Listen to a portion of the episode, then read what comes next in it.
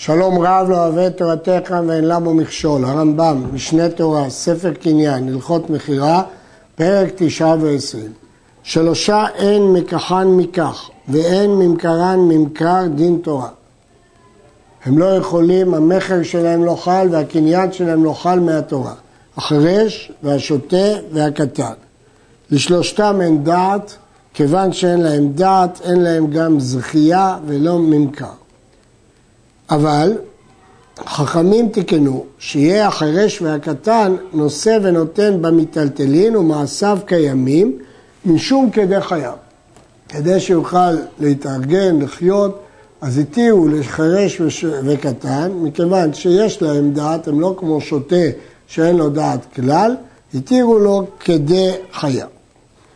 יש סוברים ראשונים שקטן קונה מן התורה אם יש דעת מקנה. אם יש מישהו שמקנה לו, הוא קונה מן התורה. אבל פשט הסוגיות כמו הרמב"ם שלא חילק שאין זכייה לקטן מן התורה. אבל גם לדעת הרמב"ם, כנראה שקטן יכול לקנות במתנה מן התורה. כי הרמב"ם כותב בהלכות לולב שאין נותנים לו לולב, שהקטן קונה ואינו מקנה. יוצא שהוא יכול לקנות מן התורה. החרש, כיצד נושא ונותן? חרש שאינו לא שומע ולא מדבר, או שמדבר ואינו שומע כלום, מוכר ולוקח ברמיזה במיטלטלין, אבל לא בקרקע. זאת משנה, חרש רומז ונרמז במיטלטלין, אבל לא בקרקע. אף במיטלטלין לא יתקיימו מעשיו עד שבודקים אותו בדיקות רבות. רק אם בודקים אותו בדיקות רבות. דרך הבדיקה מבוארת בהלכות גירושין, בודקים אותו שלוש פעמים לסירוגין, אם הוא אמר עליו לאו ועליהן הן דבריו קיימים. יש להעיר שהרמב"ם כלל פה חירש שאינו לא שומע ולא מדבר, אבל הוא כלל גם שמדבר ואינו שומע כלום, וזה קצת קשה, מניין הרמב"ם לקח את זה, כי בפשטות הסוגיות חרש ששומע ולא מדבר, או שמדבר ואינו שומע, הם שווים, ואין דרגתם כמו חרש. אבל הרמב"ם מחלק בין מי שמדבר ואינו שומע, למי שאינו שומע ואינו מדבר. אילם ששומע ואינו מדבר, או מי שנשתתק, מכחו מכך וממכרו ממכר ומתנותיו קיימות בכל, בין במיטלטלין בין בקרקע, כיוון שהוא שומע, יש לו תקשורת, ולכן יש בו דעת. אבל והוא שיבדוק כדרך שבודקים לגיטין, את אותה בדיקה שאמרנו, או יכתוב בכתב ידו, שגם זה מוכיח שהוא הביא. שוב יש להעיר את מה שהערנו קודם, שהרמב"ם אומר, אבל מי שמדבר ולא שומע, אין דינו כאילם אלא כחירש.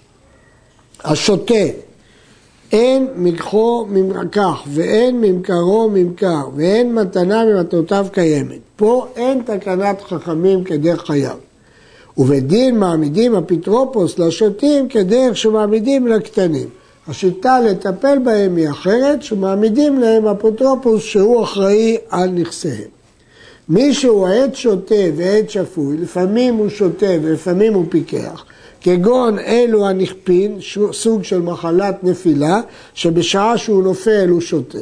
בעת שהוא שפוי, כל מעשיו קיימים, וזוכה לעצמו ולאחרים ככל בן דעת.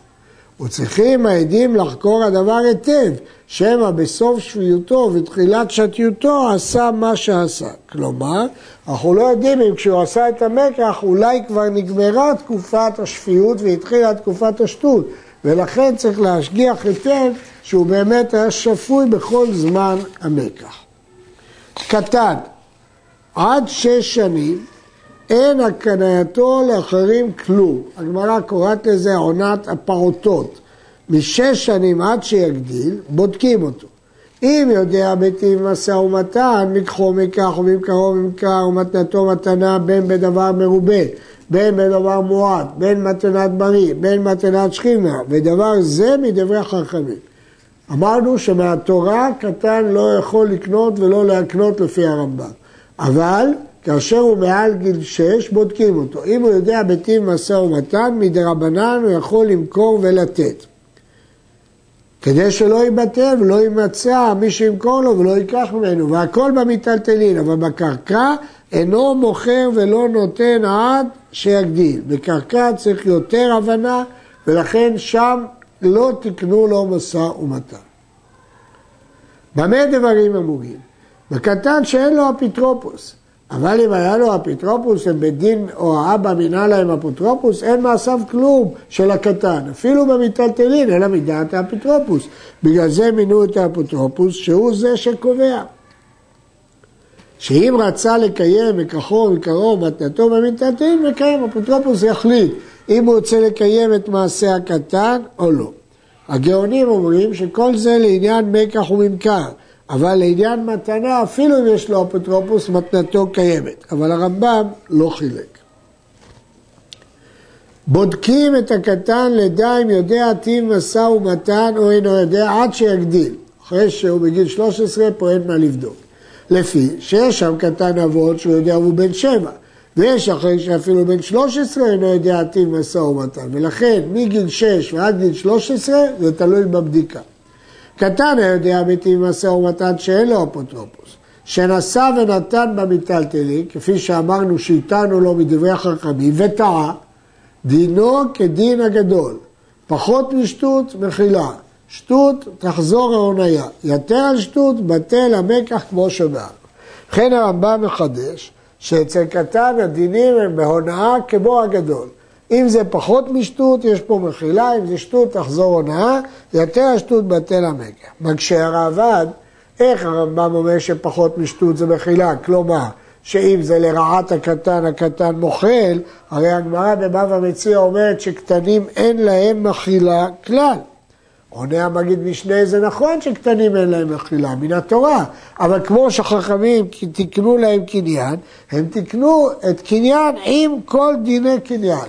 וכיוון שהם תיקנו את קניין עם כל דיני קניין, הם גם תיקנו מחילה בפחות משטות. זה חלק מתקנת חכמים. וכי אומר, מחדש הרמב"ם חידוש, שאין מקח הקטן וממכרו קיימים במיטלטלים, אלא בשם משך או המשיך, שהוא משך או מסר. אבל אם נתן מעות על המקח וחזר בו, אינו מקבל מי שפרע. אין לו דין שגדול שבמעות יש לו מי שפרע. חכמים ביטלו את קניין המעות, אבל אמרו מי שפרע, בקטן אין. ואחרים שחזרו בו, כלומר, שמכרו לו בכסף והתחרטו, עומדים במי שפרע, כי הם גדולים. אבל הוא לא עומד במי שפרע. כן, חידוש הרמב"ם, שדווקא במשיכה, אבל במעות לא שייך מי שפרע. וכן, אם קנה מיד הקטן, כלומר עשה קניין סודר, או הזכיר מקום המיטלטלין, וחזר בו, לא קנה הלוקח, כי אין פה קניין ממשי, שאין מוציאים מידי הקטן בדין, ואין הקניין מיד הקטן כלום, שהקניין כשטר ואין העדים חותמים, אלא על שטר אדם גדול. אסביר את הדברים. דעת הראב"ד שבקניין סודר יש קניין לקטן. כי קניין סודר זה לא גרע מכסף, זה סוג של חליפין, זה סוג של קניין כסף. ולכן זה כן קונה. אבל המגיד משנה, הרי גם בכסף אמר שלא קונה, רק במשיכה. ואם כן, בוודאי שבקניין לא קונה. אבל הנימוק שמנמק הרמב"ם הוא מפני ששטר חותמים בגדול. מה שייך שטר? כי הגמרא בבבא בתרא אומרת שעדים שראו קניין סודר יכולים לכתוב את השטר, קניין על פי שניים וכותבים. וכאן אי אפשר לכתוב, כיוון שאי אפשר לכתוב לא חלה קניין. שואלים כולם מה הפשט פה. ולכן הטור והשולחן ערוך גורסים ברמב"ם הזה שהקניין כשטר, לא שהקניין בשטר, אלא שהקניין כשטר. וכיוון שהקניין כשטר, לכן זה לא מועיל אלא בגדול. אבל מה ההיגיון שהקניין כשטר? מסביר רב חיים הלוי, שהפירוש הוא שקניין סודר זה לא כמו קניין משיכה שהוא קניין ממשי, הוא קניין חוקי, סמלי. סודר זה כמו שטר, קטן לא מבין בסמליות הזאת, ולכן אצלו זה לא חל, ועדיין צריך להיות. וכן קטן שקנה מיטלטלין מאחרים וקנו מידם, סוסודה, או שכר מהם המקום, לא קנה עד שימשוך, לפי שאינו זוכה בדרכים שזוכים בהם הגדולים, אלא רק במשיכה תקנו לו קניין.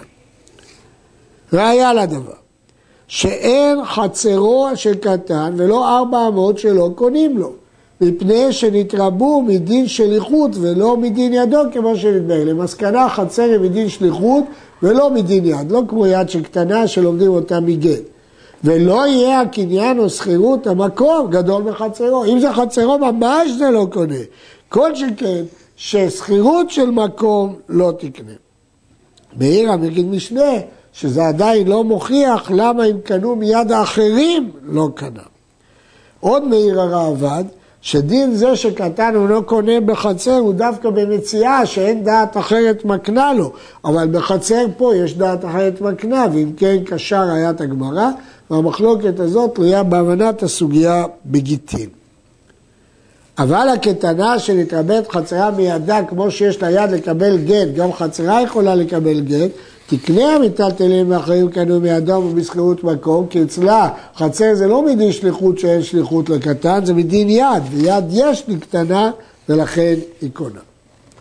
יראה לי שקטן שקנה קרקע ונתן דמים והחזיק, תעמוד בידו.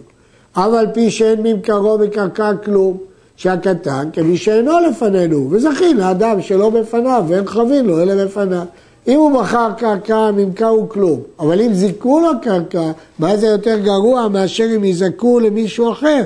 כיוון שזיכו למישהו אחר, אז הוא זוכה את הקרקע שלא בפניו, זכין לאדם שלא בפניו. שואל הרעב"ד, וכן מדוע בהלכה הקודמת שהוא שכר את מקום המטלטלין לא קנה?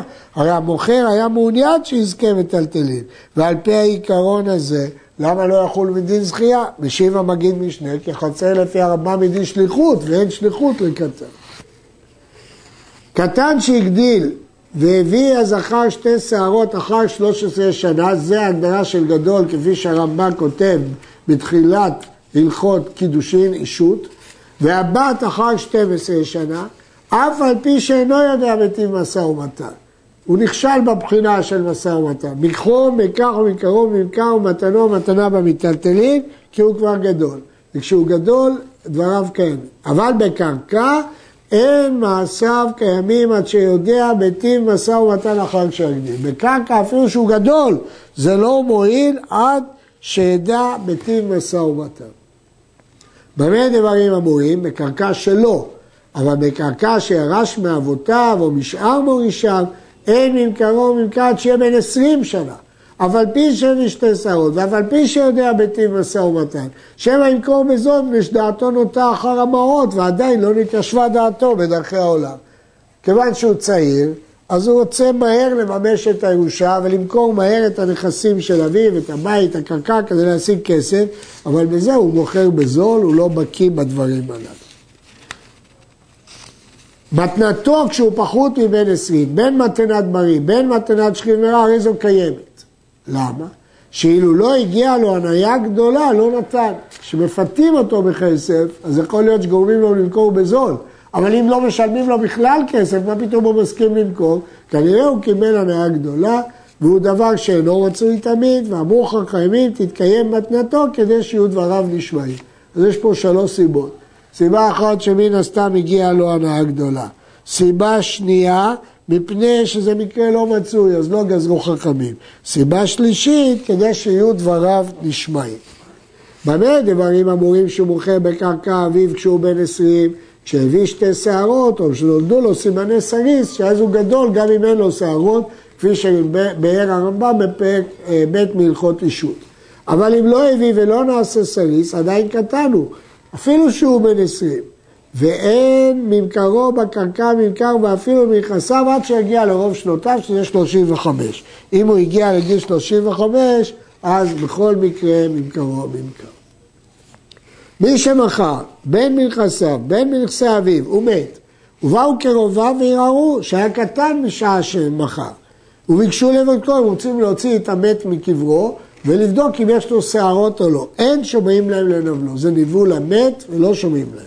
ועוד, יש עוד טעם, שהסימנים עשויים להשתנות במיטה. אולי השתנה הגוף אחרי המיטה, וחזקה היא שאין העדים חותמים על השטר, אלא אם כן ידעו בוודאי שהמוכר גדול, אנחנו סומכים על החזקה הזאת ולא מנבלים את המת.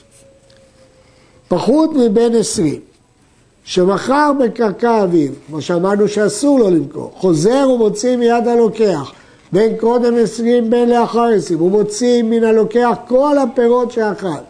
ואם הוציא הוצאות הקונה או שנתן עזרה, שמין לו, הוא מחזיר לו את השעה. את ההוצאות הוא מקבל, כי סוף סוף הוא מכר לו את זה, אבל הוא יכול לקחת את הכול. כדין זה הורו רבותיי. ואני אומר שאפילו קטן שמכר קרקע מנכסי אביו, וכשנעשה בנשיאים לא מכרה, אינו יכול להחזיר.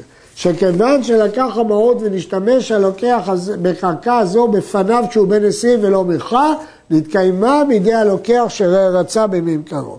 יש פה חידוש של הרמב"ם.